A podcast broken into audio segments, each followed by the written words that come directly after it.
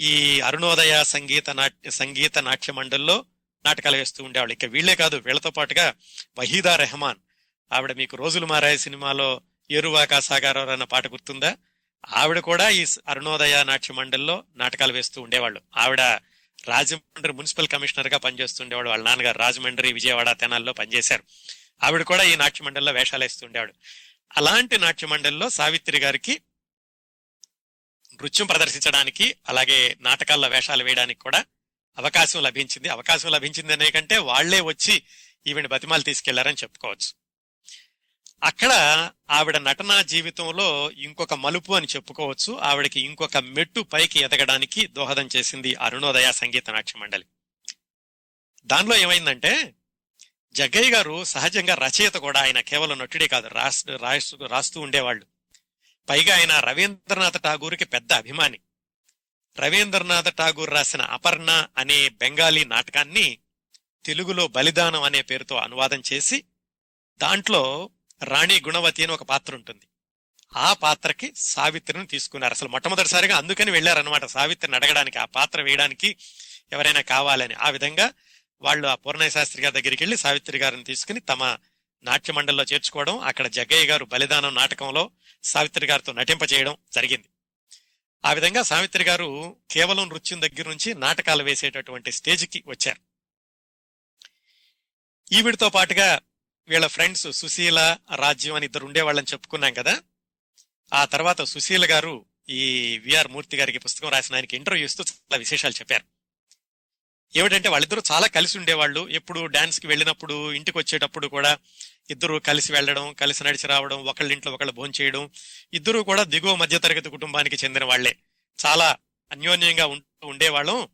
ఎప్పుడన్నా నడవడానికి కాళ్ళు నొప్పులు పుట్టి రిక్షా ఎక్కుదాం సావిత్రి అంటే ఆ ఎందుకు? కొంచెం పాటలు పాడుకుంటూ వెళ్ళిపోదాం తొందరగా వెళ్ళిపోవచ్చు కదా రిక్షాకి డబ్బులు దండగెందుకు?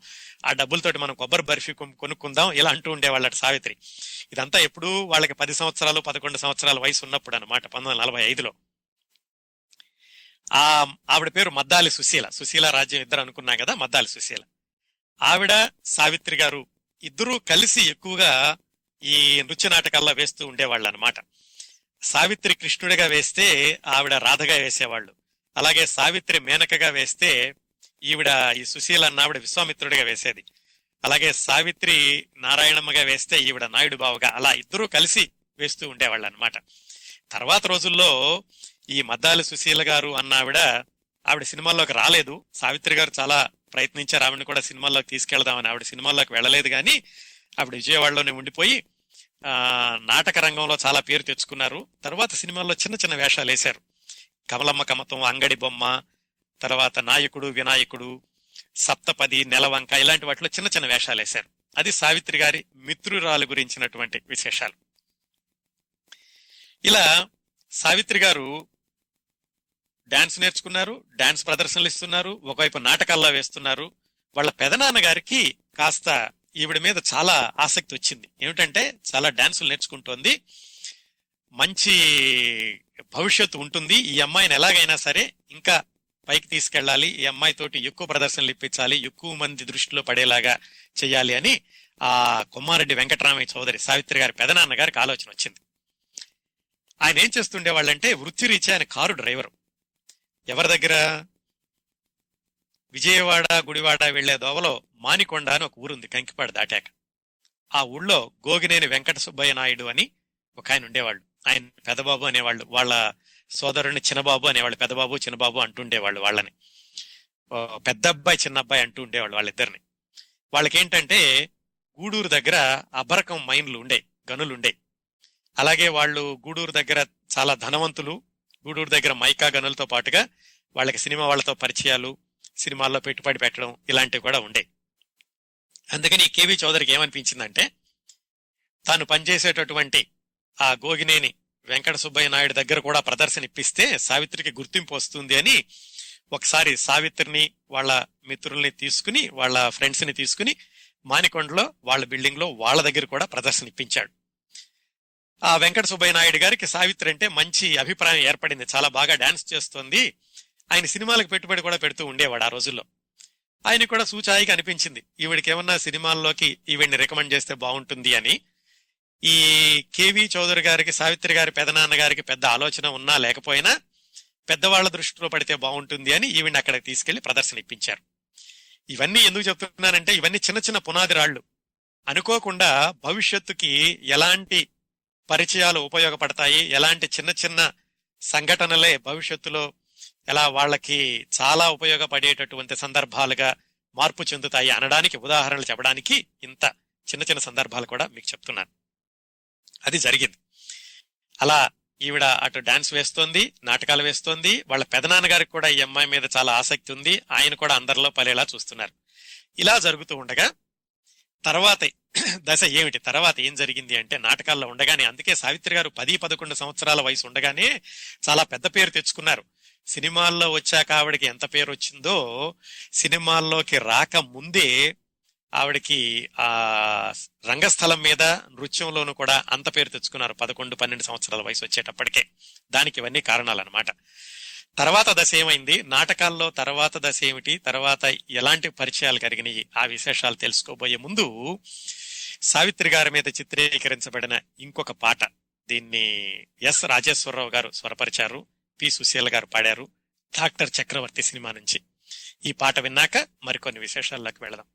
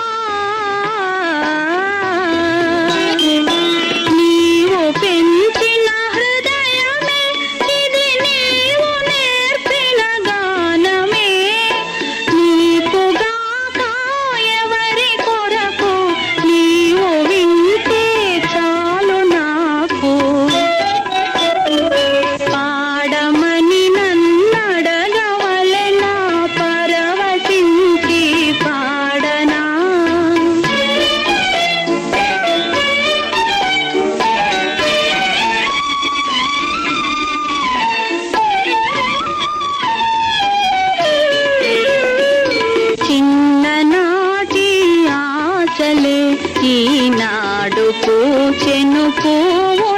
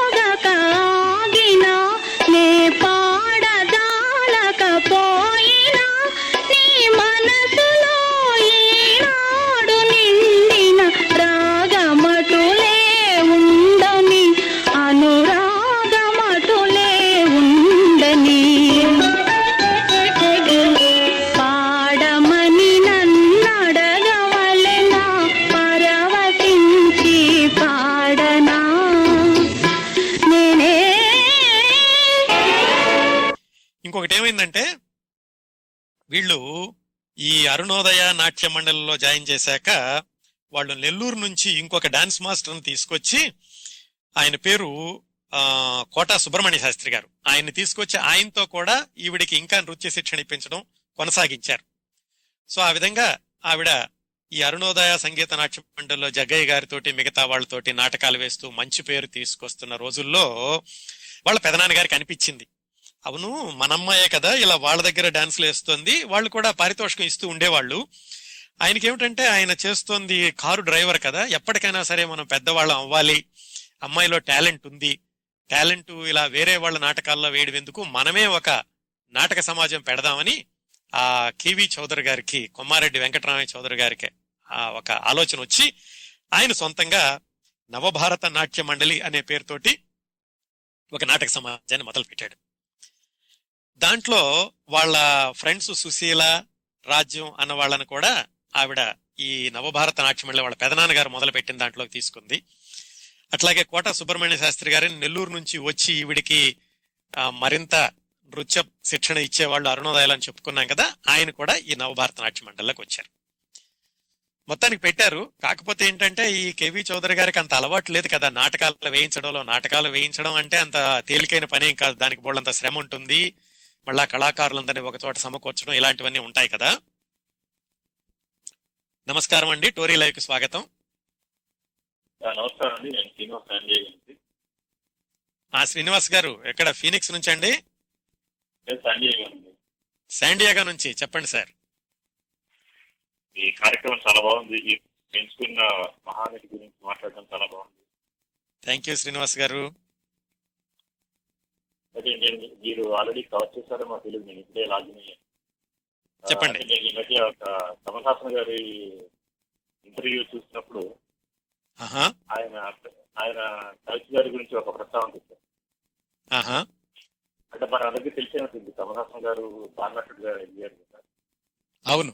అంటే ఆ- చిన్నప్పుడు ఆయన చూసిన కోణం నుంచి సావిత్రి గారి గురించి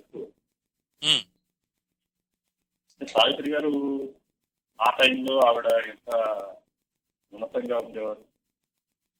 ఎంత ఇండస్ట్రీలో ఎంత గౌరవం ఆవిడకి ఆవిడ తర్వాత జరిగిన ఆవిడ పతనం అంటే ఈ ఆవిడ కెరీర్లో ఆవిడ చూసిన ఎండింగ్ పార్ట్ చూస్తే ఆ కారణాలు ఆయన అనలైజ్ చేస్తూ ఆవిడకి అదే టైంలో ఉన్న తమిళనాడులో ఉన్న మహానటుల గురించి మాకు కంపేర్ చేస్తూ ఉమ్, అంటే శివాజీ గణేశన్ గారు కానీ ఎన్టీఆర్ గారు కానీ చెప్తూ ఉమ్, వాళ్ళకి ఫ్యామిలీలో మంచి. సపోర్ట్ సిస్టమ్ ఉండేది.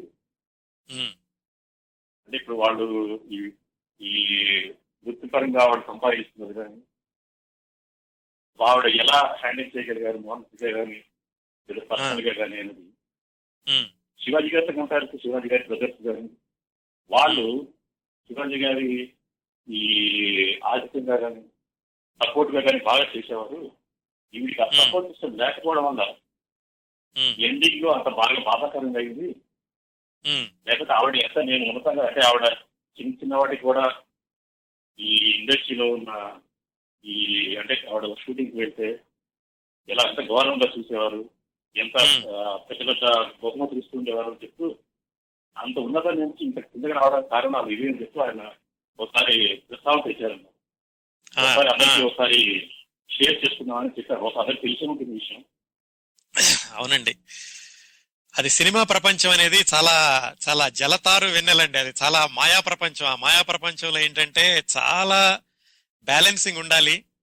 ఎక్కడ ఆ, ఆ సమతుల్యత పోకుండా మీరన్నట్టుగా ఏంటంటే సపోర్టింగ్ సిస్టమ్ ఉండాలి. వీళ్ళందరూ నటులు నటీనటులు తెర మీద ఉంటూ ఉంటారు తెల వెనకాల వాళ్ళ జీవితాలను భద్రంగా చూసుకోవడానికి ఎవరో ఒకళ్ళు ఉండాలండి వాళ్ళు లేనప్పుడు బహుశా ఎలాంటి పరిస్థితులు రావచ్చు ఈ విషయాలన్నీ నేను వచ్చే వారం చెబుదాం అనుకుంటున్నానండి ప్రస్తుతం ఇంకా ఆవిడ బాల్యంలో ఉన్నాను అంటే మనకి మన ఇండస్ట్రీలో సేమ్ కంపేర్ చేయాలంటే అలానే ఆడవాళ్ళు మన నటి మటీరియల్ చూస్తే జమున్ గారికి అలానే మంచి సపోర్ట్ ఉండేది అంటే మీరు క్రితం ఒకసారి చెప్పిన ఆవిడ ఆ, జమున్ గారి మాట్లాడి చెప్పినప్పుడు చూసే ఉంటారు. వాళ్ళ ఫాదర్ కానీ వాళ్ళు ఎలా సపోర్ట్ చేసేవారు అని చెప్పి. అవునండి. సావిత్రి గారికి కూడా అదే సపోర్ట్ సిస్టమ్ ఉంటే ఇప్పుడు కూడా మనం ఆవిడ ఎక్కడ చూస్తూ ఉండేవాళ్ళం అనుకుంటా టీవీలోనో లేకపోతే ప్రోగ్రామ్స్లో అవును. అవును.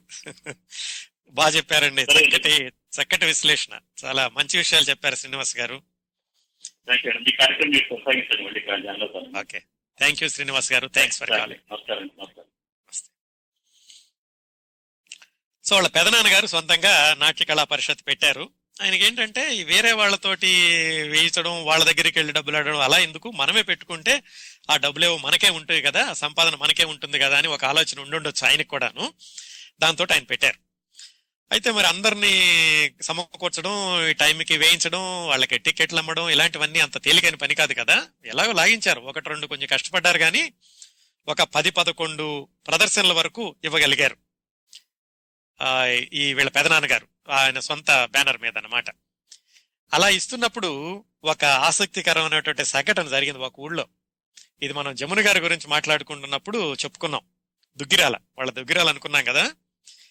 ఇలా వీళ్ళు దసరాకి దీపావళికి ఇలాగా ప్రదర్శనలు ఇస్తూ ఉండేవాళ్ళు. ఒకసారి ప్రదర్శన ఇవ్వడానికి దుగ్గిరాలు వెళ్ళినప్పుడు వాళ్ళ పెదనాన్నగారి ట్రూపులో సావిత్రి గారు వీళ్ళందరికీ కూడా వాళ్ళ ఊళ్ళో హెడ్ మాస్టర్ ఇంట్లో విడిది అరేంజ్ చేశారు. అక్కడంతా బాగానే ఉంది కానీ స్నానం చేయడానికి అక్కడ ఇబ్బందిగా ఉందని వాళ్ళు ఆ ఊళ్ళో ఇంకెక్కడికైనా వెళదాం అనుకుంటే ఇదిగో ఈ ఊళ్ళో ఇంకొక చలాకి అయిన అమ్మాయి ఉంది. ఆ అమ్మాయి కూడా డాన్సులు బాగా వేస్తుందని జమున గారింటికి పంపించారు వీళ్ళని. కాస్త స్నానాలు చేసుకోవడానికి కాస్త విశ్రాంతి తీసుకోవడానికని. అప్పటికి ఇద్దరూ సినిమాల్లో లేరు. సావిత్రి మాత్రం స్టేజ్ మీద నాటకాలు వేస్తున్నారు నృత్యాలు చేస్తున్నారు. ఇంకా జమున స్కూల్లోనే ఉన్నారు చిన్నపిల్ల.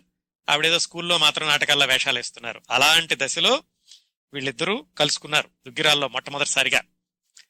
ఆ తర్వాత కొన్ని సంవత్సరాలకి సావిత్రి ముందుగా సినీ రంగ ప్రవేశం చేయడం ఆ తర్వాత జమున కొంచెం ఆలస్యంగా వెళ్ళడం ఆ తర్వాత సావిత్రి గారు గుర్తు పెట్టుకుని జమున అంటే ఆవిడ కబురు చేసి దుగ్గిరాల జమున నువ్వేనా?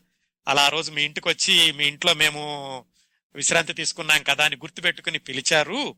అంత అంత చాలా ఆత్మీయంగా ఉండేది ఆవిడ. అప్పటికే ఆవిడ మంచి పేరులో ఉన్న నటీమణి. అలాంటి ఆవిడ గుర్తు పెట్టుకుని నన్ను పిలిచి ఇంటికి పిలిచి ఇలా పరిచయం చేసుకోవడం అనేది నాకు చాలా ఆశ్చర్యం వేసింది అని చెప్పి జమున గారు తన ఆత్మకథలో రాసుకున్నారు. అది ఒక సన్నివేశం. ఎప్పుడు వీళ్ళ పెదనాన్న గారితో నాటకాలు వేస్తున్నప్పుడు. ఇంకోటి ఏమిటంటే ఈ నాటకాలు వేసే రోజుల్లో పంతొమ్మిది వందల నలభై ఎనిమిది నెమ్మది నెమ్మదిగా వస్తున్నాం. ఆవిడ సినీ రంగ ప్రవేశం రోజులకు వస్తున్నాం. పంతొమ్మిది వందల నలభై ఎనిమిది అంటే ఈవిడికి పదమూడు సంవత్సరాల వయసు ఉంటుంది. అప్పట్లో ఒక బ్రహ్మాండమైన సినిమా విడుదలైందండి. దాని పేరు బాలరాజు. అప్పట్లో ఉన్న రికార్డులందరినీ చిందరవందర చేసిందట. నాగేశ్వరరావు గారు హీరో ఎస్ లక్ష్మి గారు హీరోయిన్గా వేసినటువంటి ఆ బాలరాజు సినిమా. ఆ సినిమాలో ఒక పాట ఉంది. తీయని వెన్నెల రేయి అని. ఆ పాట సావిత్రి గారికి బాగా ఇష్టమైంది. సినిమాలు కూడా చూస్తూ ఉండేది. ఎలాగో నాటకాలు వేయడం డాన్సులు వేయడం ఉంది కదా. సినిమాలు కూడా చూస్తూ ఉండేది చిన్నపిల్లగా ఉన్నప్పుడే. ఆవిడికి ఆ పాట అంటే బాగా ఇష్టపడి ఆ పాటకి డాన్స్ చేయడం మొదలు పెట్టారు ఆవిడ. అందుకని స్టేజీ మీద ఎక్కడికి వెళ్ళినా కానీ అడిగి చేయించుకునే వాళ్ళట ఆ పాట చెయ్యాలి అని. అంజలిదేవి గారు అభినయించారనమాట బాలరాజు సినిమాలోను. ఆ ఎక్కడికి వెళ్ళినా కానీ అంజలిదేవి గారు సినిమాలో చేసినటువంటి ఆ పాటని స్టేజ్ మీద చేయమని సావిత్రి గారిని అడిగి మరీ చేయించుకుంటూ ఉండేవాళ్ళట ప్రేక్షకులు. అంతా పేరు తెచ్చుకున్నారు ఆ సినిమా డాన్స్ కూడా. ఇలా జరుగుతూ ఉండగా ఏమైందంటే ఈ బాలరాజు సినిమా బ్రహ్మాండంగా ఆడిందని చెప్పుకున్నాం కదా ఆ బాలరాజు సినిమా శత దినోత్సవం పంతొమ్మిది వందల నలభై ఎనిమిదిలోనే విజయవాడలో జరిగింది. జైన్ టాకీస్లో. ఆ శత దినోత్సవం జరిగినప్పుడు నాగేశ్వరరావు గారు ఆ అప్పట్లో యువతరానికి అందటికీ కలల దైవం అనమాట ఆయన ఒక రాజకుమారుడిలాగా అయ్యాడు ఆ బాలరాజు సినిమా తర్వాత. సరే శత దినోత్సవం జరుగుతున్నప్పుడు నాగేశ్వరరావు ఎస్ వరలక్ష్మి వీళ్ళందరూ వచ్చారు. వస్తుంటే చూడ్డానికి జనాలందరూ తోసుకుంటున్నారు. సావిత్రి చిన్నపిల్ల పదమూడు సంవత్సరాల వయసు ఉంటుంది తను కూడా చూద్దామని ఆ జనాల్లో తోసుకుంటూ ముందుకి వెళ్ళడం మొదలు పెట్టిందట ఎస్ లక్ష్మిని చూసి సావిత్రి నాగేశ్వరరావు పక్కన ఆహా రా నాగేశ్వరరావు పక్కన ఉంది అని చాలా అసూయ పడిందట ఆవిడ ఎంత అదృష్టవంతరాలో నాగేశ్వరరావు పక్కన ఉండ ఉంటోంది అని. ఆ తర్వాత చాలా సంవత్సరాలకి తానే నాగేశ్వరరావు గారితో కలిసి ఎన్నో సినిమాల్లో హీరోయిన్గా చేస్తానని ఆ చిన్నపిల్లకి అనిపి ఎట్టి పరిస్థితుల్లోనూ అనిపించి ఉండదు. జస్ట్ డాన్సులు నేర్చుకుంటోంది. నాగేశ్వరరావు గారిని చూడాలన్న పిచ్చి అభిమానంతో జనాలను తోసుకుని ముందుకెళ్ళింది. నాగేశ్వరరావు గారు కారు ఎక్కబోతున్నారట ఆహా చూశాను కదా నాగేశ్వరరావు గారిని అనుకుంటూ ఉండగా చుట్టుపక్కల వాళ్ళందరూ తోసేశారు. చిన్నపిల్ల కదా తోసేస్తే పక్కనే వెళ్ళి మురుగుంట్లో పడిందట. మురుగుంట్లో నుంచి లేచాక ఇంకా మళ్ళా ముందుకెళ్ళి నాగేశ్వరరావు గారిని చూద్దాం అనుకుని ఇంకా ఏ మొహం పెట్టుకుని వెళ్ళను ఈ ఈ బట్టలతోటి మురికి బట్టలతోటి బురద బట్టలతోటి ఆవిడ వెనక్కి వెళ్ళిపోయారు.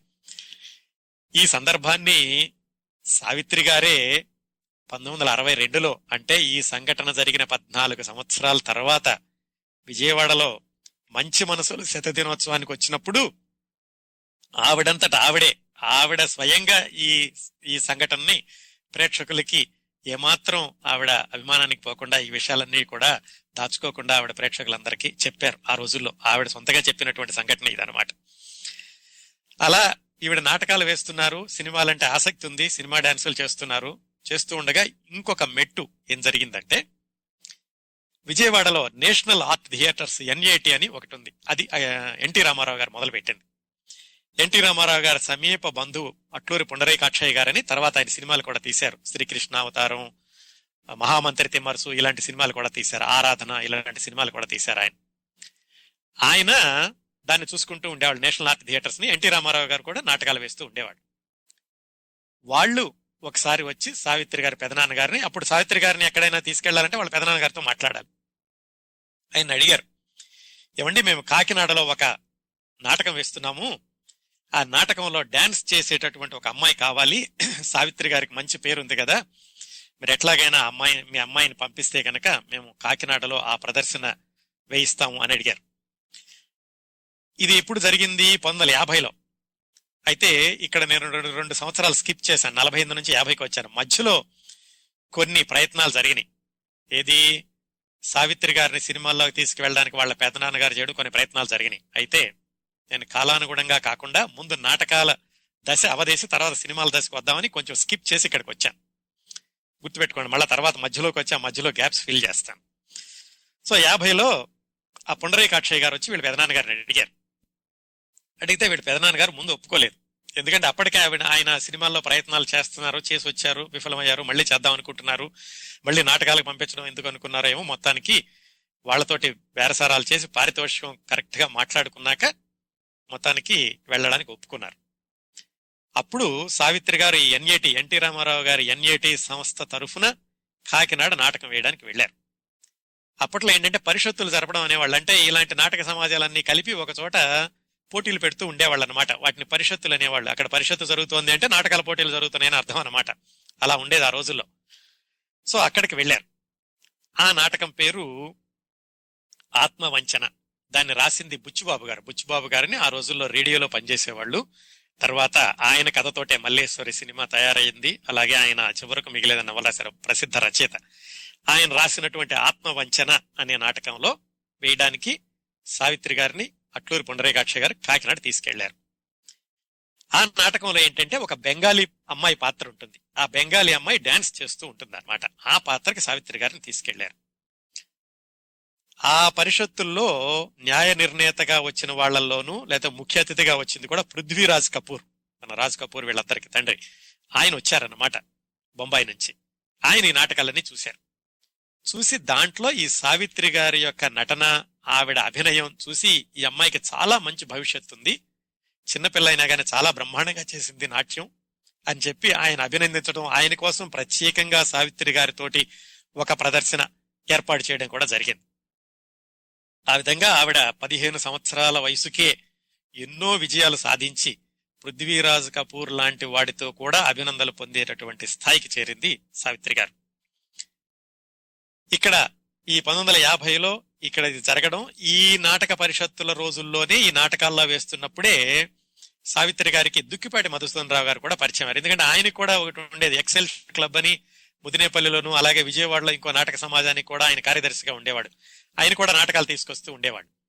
ఆయన పరిచయం అయ్యారు సావిత్రి గారికి. అయ్యి నువ్వు బాగున్నావమ్మా మంచిగా నటన నీ నటన బాగుంది నీ నాట్యం బాగుంది అప్పుడే అందరూ నాటకాల్లోంచి సినిమాల్లోకి వెళుతున్నారు. నువ్వు కూడా సినిమాల్లోకి వేస్తే మంచి పేరు వస్తుంది నువ్వు మరి మీ పెద్దనాన్నగారితో మాట్లాడు. అందరికీ తెలుసు. అప్పట్లో ఏంటంటే సావిత్రి గారు అంటే ఈ కొమ్మూరి వెంకటరామయ్య చౌదరి కొమ్మారెడ్డి వెంకటరామయ్య చౌదరి గారితో మాట్లాడాలి. ఆయన ఒప్పుకుంటేనే సావిత్రి గారు ఏ నాటకాలైనా వేస్తారని అందరికీ తెలుసు. అందుకని ఆయన కూడా చెప్పారు. అమ్మ మీ పెదనాన్న గారికి చెప్పు. నువ్వు సినిమాల్లోకి వెళితే బాగుంటుంది నీకు మంచి భవిష్యత్తు ఉంటుంది అని దిక్కుపాటి మధుసూదన్ రావు గారు కూడా ఈవిడికి సలహా ఇచ్చారు. ఇవన్నీ వెనక్కి తిరిగి చూస్తే చాలా ఆశ్చర్యంగా ఉంటుంది. ఆ తర్వాత దుక్కిపాటి మధుసూదన్ రావు గారు నిర్మాత అయ్యారు. ఆయన నిర్మాతగా తీసిన చిత్రాల్లో సావిత్రి మళ్ళా హీరోయిన్గా వేషం వేశారు.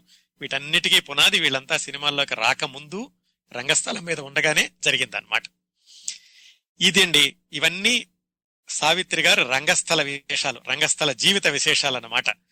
ముందుగా వాళ్ళ గురువు గారి దగ్గర డాన్స్ చేయడం ఆ తర్వాత అరుణోదయ ఆ తర్వాత ఎన్ఏటి మధ్యలో వాళ్ళ పెదనాన్నగారు సొంతంగా పెట్టిన నవభారత్ వీటన్నిటిలో కూడా నాటకాలు వేస్తూ పదిహేను సంవత్సరాల వయసు ఆంధ్రదేశంలో ఎవరిని అడిగినా కానీ సావిత్రి అని విజయవాడలో ఒక అమ్మాయింది చాలా బాగా డాన్సులు చేస్తుంది. చాలా మంచిగా నటన ఉంటుంది అని చెప్పి అందరిలోనూ పేరు తెచ్చుకుంది. ఇక్కడ ఈవిడ నాటక చరిత్రను ఇక్కడ ఆపేసి ఈవిడ సినిమాల్లోకి ఎలా వెళ్ళారు సినిమాల్లోకి ఎలా అందరూ సలహాలు చెప్తున్నారు అందరూ వెళుతున్నారు నాటకాల నుంచి. మరి వాళ్ళ పెదనాన్నగారి సినిమాల్లోకి ఎలా తీసుకెళ్ళారు ఏం చేశారు? చిట్ట చివరి రోజులు అంటే ఈవిడ రంగస్థలం చిట్ట చివరి రోజులు అంటే నలభై ఎనిమిది యాభై ఆ ప్రాంతాల్లో అంటే ఈవిడకి పదమూడు పద్నాలుగు సంవత్సరాల వయసు ఉండగానే వీళ్ళ పెదనాన్నగారు ఈ అమ్మాయిని సినిమాల్లో చేర్చుదామని చెప్పి ప్రయత్నాలు చేయడం మొదలుపెట్టారు. చెప్పుకున్నాం కదా ఆయన కేవలం కారు డ్రైవరు. మరి ఆయన మద్రాసు వెళ్ళి అమ్మాయిని తీసుకెళ్ళి సినిమాల్లో ప్రయత్నాలు చేయాలంటే ఆయనకి ఏదైనా ఆధారం కావాలి ఎవరైనా ఉండాలి కదా. ఆయన ఏం చేశారంటే ఆయన యజమాని మానికొండ చెప్పుకున్నాం కదా ఆయన పేరు గోగినేని వెంకట సుబ్బయ్య నాయుడు అని ఆయన దగ్గరికి వెళ్ళి అడిగారు. ఏమండి ఇలాగ ఆయన పెద్ద అబ్బాయి అని కూడా అంటుండేవాళ్ళు పెద్ద అబ్బాయి చిన్న అబ్బాయి అంటుండేవాళ్ళు వాళ్ళ అన్నదమ్ముల్ని. ఆయన దగ్గరికి వెళ్ళి చెప్పాడు ఏమండి ఇలా మా అమ్మాయిని సినిమాల్లోకి తీసుకెళ్దాం అనుకుంటున్నాను తీసిన సినిమాల్లో జాయిన్ చేస్తే బాగుంటుందని నాటకాల్లో పేరు తెచ్చుకుంది కదా అంటే ఆయన చెప్పారు నువ్వు ఒకసారి వెళ్ళొస్తే సరిపోదు నువ్వు అక్కడ ఉండి ప్రయత్నాలు చేయాలి కొన్ని రోజులు. మరి అక్కడ ఉండాలంటే ఆయనకి మరి ఆర్థిక సహాయమే కాదు మిగతా వినోదనులు ఎవరైనా తెలిసిన వాళ్ళు కూడా ఉండాలి కదా. ఆయన చెప్పారు పెద్ద అబ్బాయి పెద్ద అబ్బాయి గారు ఏం చెప్పారంటే నువ్వు పని చెయ్యి నాకు ఎలాగో సినిమాల్లో తెలిసిన వాళ్ళు ఉన్నారు మన గెస్ట్ హౌస్ కూడా ఉంది నువ్వు వెళ్ళినప్పుడు ఆ గెస్ట్ హౌస్లో ఉండు మీ అమ్మాయిని తీసుకుని అలాగే సినిమాల్లో తెలిసిన వాళ్ళకి నేను ఉత్తరాలు రాసిస్తాను రికమెండేషన్ లెటర్స్ అని చెప్పారు. సరే ఆయనకి బాగానే కలిసి వచ్చింది. ఒక్కడే వెళ్ళిపోయి ఏమీ తెలియకుండా ఎక్కడో ప్రయత్నాలు చేసే కంటే ఇలాగా ఒకళ్ళ ద్వారా తెలుసుకుని వెళ్ళడం మంచిదని ఆ కేవీ చౌదరి గారికి కూడా అనిపించి రికమెండేషన్ లెటర్స్ రాయించారు. ఈలోగా ఈ వెళ్ళే ప్రయత్నాల్లో సావిత్రి మాట్లాడుకున్నటువంటి కాంట్రాక్ట్ నాటకాలన్నీ అవజేసి మొత్తానికి పంతొమ్మిది వందల నలభై ఎనిమిదిలో మొట్టమొదటిసారిగా ఆయన సావిత్రి గారిని తీసుకుని మద్రాసు వెళ్ళారు. సావిత్రి గారి అమ్మగారు కూడా వెళ్ళారు వాళ్ళతో పాటుగా సుభద్రమ్మ గారు. ఇంత ముందుగానే వాళ్ళ యజమాని ఆ పెద్ద అబ్బాయి గారు చెప్పినటువంటి వాళ్ళ గెస్ట్ హౌస్లో ఉన్నారు. ఆయనే కారు కూడా ఇచ్చాడు వెళ్ళడానికి. అక్కడ దిగాక మొట్టమొదటిసారిగా సావిత్రి మద్రాసు వెళ్ళడం అంతవరకేవో నాటకాలు వేస్తుంది సినిమాలు చూసిందే కానీ మొట్టమొదటిసారిగా అసలు సినిమాల్లో వేషాలు వేద్దాం అన్న నాటకం వెళ్ళడం ఆవిడికి చాలా అదేదో ఇందర్లోకం వెళ్ళినట్టుగా విదేశాలు వెళ్ళినట్టుగా అనిపించింది. చిన్నపిల్ల కదా పద్నాలుగు ఇంకా అప్పటికి పదమూడు సంవత్సరాల వయసు నలభై ఎనిమిది అంటే. ఇంకో విషయం చదువు గురించి చెప్పుకోలేదు. ఆవిడ థర్డ్ ఫారం తోటి అంటే ఎనిమిదో తరగతి తోటే చదువు మానేసేశారు ఈ నాటకాలు వీటిల్లో పడి. మద్రాసు వెళ్ళారు. వాళ్ళ అమ్మ తను వాళ్ళ పెదనాన్న. సరే మొట్టమొదటి నాలుగైదు రోజులు ఆయన తిరిగాడు. ఆయన ఎవరైతే రికమెండేషన్ లెటర్స్ ఇచ్చారో పెద్ద అబ్బాయి గారు చెప్పారో వాళ్ళందరి దగ్గరికి వెళ్ళి కలిశారు. అయితే అందరూ ఏమంటారు? సరే అమ్మాయిని తీసుకొచ్చానంటే సరే అంటారు కానీ వెంటనే వెళ్ళగానే వేషాలు ఇవ్వరు కదా.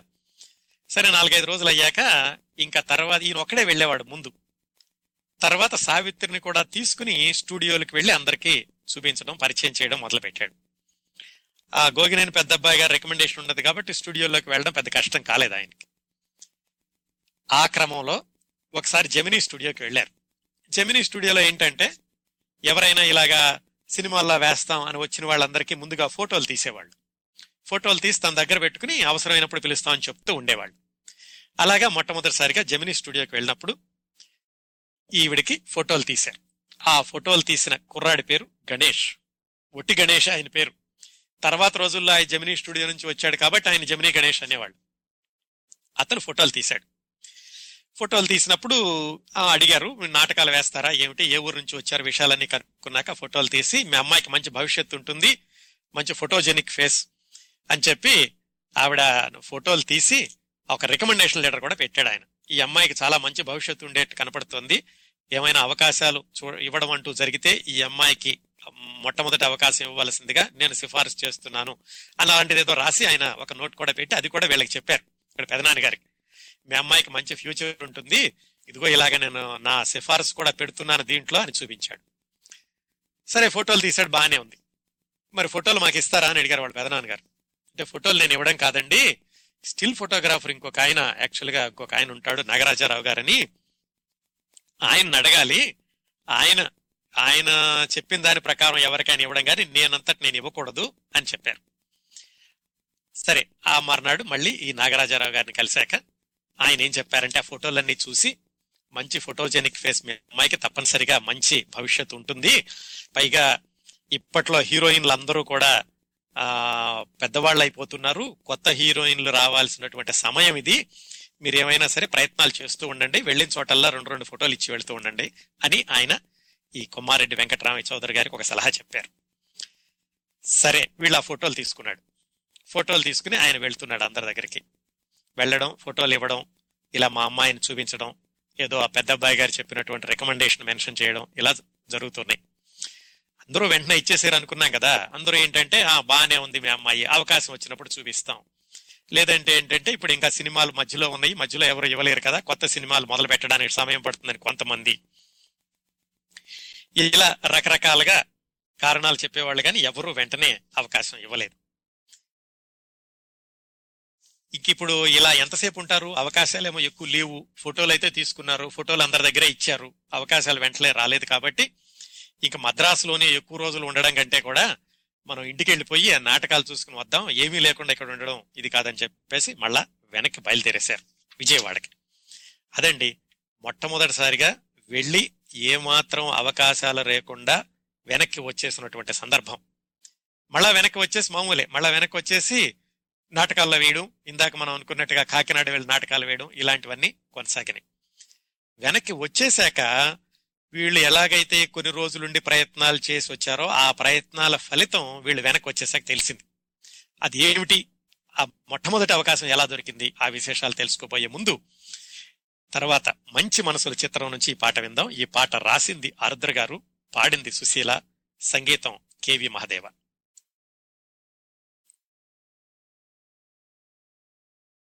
ơi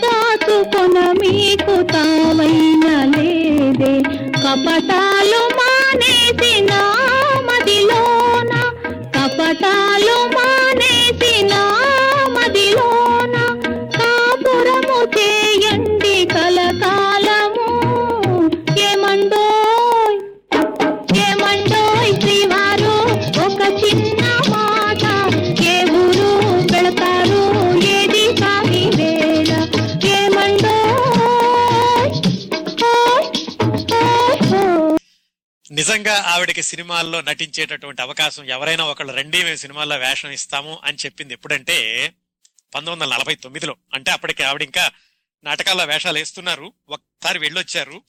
అప్పుడు వెళ్ళి ఫోటోలు ఇచ్చినందువల్ల ఫలితం కానీ ఇంతకు ముందు ఎవరో చెప్పిన ఫలితం కానీ ఈవిడ పేరు తెలియడం కానీ మొత్తానికి పంతొమ్మిది వందల నలభై తొమ్మిదిలో అంటే పద్నాలుగు సంవత్సరాల సావిత్రి గారికి.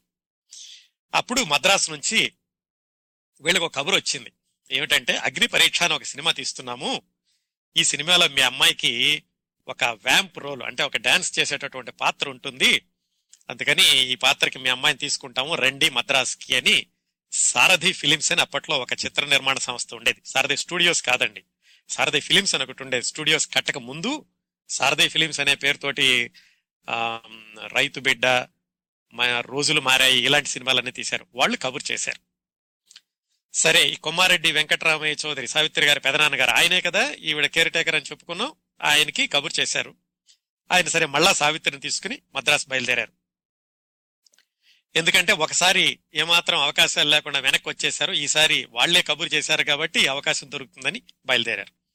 సావిత్రి కూడా ఈసారి గట్టి నమ్మకం ఉంది. అమ్మయ్య వాళ్ళే పిలిచారు కదా.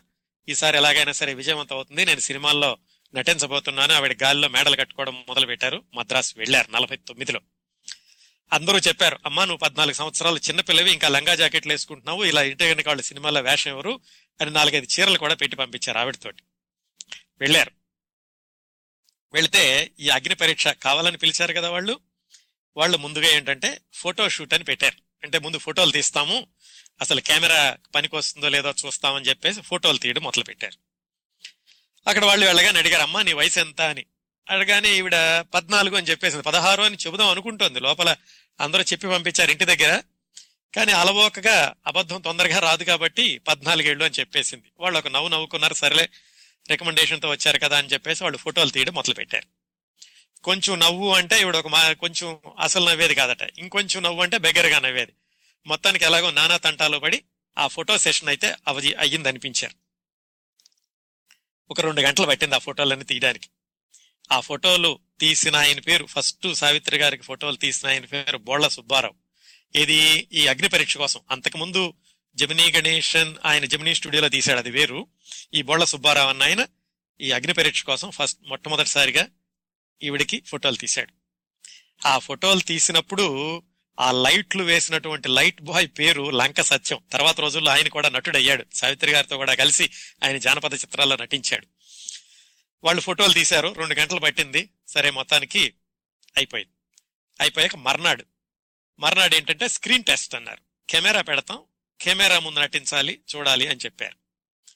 సరే కెమెరా ముందు నటించమన్నప్పుడు ఈవిడ్ని కొంచెం సేపు విషాదం పెట్టమన్నారు. ఏడిస్తే ఎలా ఉంటుంది నవ్వితే ఎలా ఉంటుంది అయ్యాక ఈవిడ బేసిక్గా డాన్సర్ కదా. సరే నువ్వు డాన్స్ చేసేటటువంటి సీన్ మేము తీస్తాం కెమెరా తోటి. నువ్వు నృత్యం చేయాలి అని చెప్పి ఆవిడ్ని డాన్స్ చేయమన్నారు. చేయడం మొదలు పెట్టింది కాకపోతే ఏంటంటే కెమెరా ముందు ఒక ఫీల్డ్ ఉంటుంది. ఆ ఫీల్డ్ దాటి ముందుకు వెళ్ళిపోతే కెమెరాలో పడరు. అది తెలియక ఆవిడ మొత్తం ఆ సెట్లో ఆ మూల నుంచి ఈ మూలకి డాన్స్ చేయడం మొదలు పెడితే కెమెరా నుంచి పక్కకి వెళ్ళిపోవడం వాళ్ళందరూ మళ్ళీ అలా కాదమ్మా ఇలా చేయాలని చెప్పడం. క్లోజప్లు తీస్తుంటే ఈవిడికేమో తెలియకపోవడం క్లోజప్ అంటే మొత్తానికి ఏదో నానా గందరగోళం అయింది. ఆ మొత్తం ఫోటో సెషన్లు స్క్రీన్ టెస్ట్ రెండు చూశాక వాళ్ళు ఈ అమ్మాయి పనికిరాదు అని తేల్చారు. ఎందుకంటే అటు ఇటు కాని వయసు పద్నాలుగు సంవత్సరాలు ఈ దేంట్లో వేయబోయే పాత్ర ఏమిటంటే వ్యాంప్ రోలు కొంచెం హీరోని ఏడిపించేటటువంటి పాత్ర. ఇది సరిపోదు అని చెప్పి వాళ్ళు నిర్ధారించుకుని ఆ మాట డైరెక్ట్గా మొహం మీద చెప్పలేక ఆ కేవీ చౌదరి గారికి చెప్పారు. అయ్యా మీ అమ్మాయి స్క్రీన్ టెస్ట్ అయిపోయింది. మీరు ఇంకా విజయవాడ వెళ్ళండి. మేము మళ్ళీ చెబుతాంలే అని. ఆయనకి మళ్ళా రెండోసారి దెబ్బ. ఇదేంట్రా ఇలా జరిగింది అని. సరే ఆయన ఇంకా రెండు మూడు రోజులు అక్కడ ఉండి ప్రయత్నాలు అవి చేశారు కానీ ఏం జరగలేదు. దాంతో మళ్ళీ బ్యాక్ టు ది పెవిలియన్. మళ్ళీ విజయవాడ వచ్చేసారు వచ్చేసి ఆయన సొంత నాటక సంస్థ ఉంది కదా దాంతో నాటకాలు వేసుకోవడం మొదలుపెట్టారు.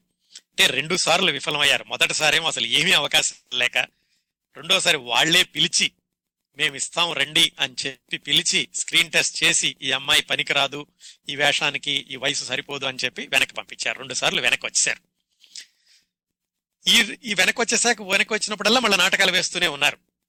ఈ ఇందాక మనం చెప్పుకున్నాం చూడండి కాకినాడలో నాటకం వేశారు దుక్కిపాటి మధుసూదన్ రావు గారు కనిపించారు అలాగే పృథ్వీరాజ్ కపూర్ అభినందించాడు. ఈ రెండో వైఫల్యం తర్వాత వేసిన నాటకం అన్నమాట అది. ఆ నాటకం కూడా అయిపోయాక పంతొమ్మిది వందల యాభై ఏప్రిల్లోనే ఇప్పుడు ఆ నాటకం జరిగింది. ఇంకా ఈ కేవీ చౌదరి గారికి అనిపించింది ఏమైనా సరే ఈ రెండు సార్లు మనం వెళ్ళి ఒకసారి విఫలమయ్యాము రెండోసారి వాళ్ళు పిలిచి కూడా తీసుకోలేదు. ఏమైనా సరే గట్టి ప్రయత్నాలు చేయాలి. సావిత్రికి ఎలాగైనా సరే మంచి భవిష్యత్తు ఉంటుంది. ఎట్లాగైనా సరే మద్రాసు వెళ్ళి తీరాలి అని ఆయన మళ్ళీ ఆ మానికొండ వాళ్ళ యజమైనటువంటి పెద్ద అబ్బాయి గారిని అడిగారు. ఆయన చెప్పాడు ఇలా రెండు సార్లు విఫలమై రావడంతో ఆయన చెప్పారు. ధోనిపూడి కృష్ణమూర్తి అని ఒక ఆయన ఉన్నాడు. ఆయన విజయవాడ నుంచి వెళ్ళి మద్రాసులో సినిమాలు తీయడానికని వెళ్ళాడు. ఆయనతో నేను చెప్తాను నువ్వు ఒకసారి మీ అమ్మాయిని తీసుకుని వెళ్ళు ఈసారి ఏమైనా సరే తప్పనిసరిగా విజయవంతం అవుతుంది అని చెప్పారు. అలా చెబుతూ ఉండగానే నిజానికి ఆ ధోనేపుడి కృష్ణమూర్తి గారే విజయవాడ వచ్చారు. ఎందుకంటే సంసారం ఒక సినిమా తీస్తున్నారు దాంట్లో ఒక ప్రధాన పాత్ర ఉంది అని వాళ్ళు కబురు చేస్తే ఆయనే వచ్చి మద్రాసు ఈయనకి చెప్పాడు కేవి చౌదరి గారికి మీ అమ్మాయిని తీసుకుని రండి మంచి వేషం ఉంటుంది అని. ఆ విధంగా పంతొమ్మిది వందల యాభై మేలో ఈయన వెనక్కి బయలుదేరారు. ఎవరు కేవి చౌదరి గారు సావిత్రిని తీసుకుని ఏమైనా సరే ఈసారి తాడో పేడో తేల్చుకోవాలి. ఖచ్చితంగా ఎట్టి పరిస్థితుల్లో సినిమా వేషం వేసిగాని వెనక రాకూడదు ఆయన దృఢ నిర్చయం తీసుకుని మొత్తానికి సావిత్రిని వెంట పెట్టుకుని ఆయన మద్రాసు బయలుదేరారు. అదండి సావిత్రి గారు సినిమాల్లో నుంచి ఇంకా సినిమా నాటకాల్లో నుంచి దాదాపుగా విరమించేసి సినిమాలకి రెండు సార్లు విఫలమయ్యాక మూడోసారి చిట్ట చివరానికి చిట్ట చివరానికి కాదు ఫైనల్గా ట్రయల్ వేద్దాం అనుకుని మద్రాసు వెళ్ళినటువంటి సందర్భం పంతొమ్మిది వందల యాభై మేలో జరిగింది. అక్కడి నుంచి బయలుదేరి మద్రాసులో తిరిగా దిగాక సంసారం సినిమా వాళ్ళే కావాలని పిలిచారు కదా. ఈసారి స్క్రీన్ టెస్ట్ ఏమీ లేదు. సరాసరి షూటింగ్ వెళ్ళిపోదాం అనుకున్నారు. మరి అప్పుడు ఏం జరిగింది? ఆ సంసారంలో షూటింగ్ ఎలా జరిగింది? అది అది కూడా పూర్తిగా విజయవంతంగా జరిగిందా లేదా? ఆ తర్వాత ఆవిడికి సావిత్రి గారికి నిజమైన బ్రేక్ ఎలా వచ్చింది? సినిమాలో ఎలా పైకొచ్చారు? ఆ తర్వాత సావిత్రి గారి చివరి రోజులు ఆవిడ సొంతంగా దర్శకత్వం చేసినటువంటి సినిమాల విశేషాలు ఇవన్నీ కూడా వచ్చే వారం మాట్లాడుకుందాం. ఈ కార్యక్రమాన్ని ఆదరించి అభిమానిస్తున్న శ్రోతలందరికీ మరొకసారి హృదయపూర్వకంగా కృతజ్ఞతలు తెలియజేస్తూ చిట్ట చివరిసారిగా మనం ఈ రోజు కార్యక్రమంలో గుండమ్మ కథ సినిమా నుంచి పింగళి నాగేంద్రరావు గారి రచన ఘంటసాల గారు ఘంటసాల సుశీల పాడినటువంటి ఈ పాట. విందాం. మళ్ళీ వచ్చే శనివారం ఇదే కార్యక్రమాన్ని మరిన్ని విశేషాలతో కొనసాగిద్దాం. అంతవరకు నవ్వుతూ ఉండండి. మీ నవ్వులు పది మందికి పంచండి. మీ దగ్గర సెలవు తీసుకుంటోంది మీ కిరణ్ ప్రభ.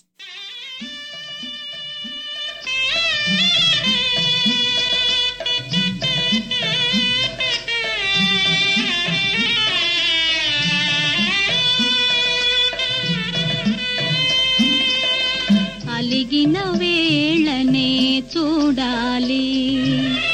గోకుల కృష్ణుని అందాలు అలిగిన వేళనే చూడాలి.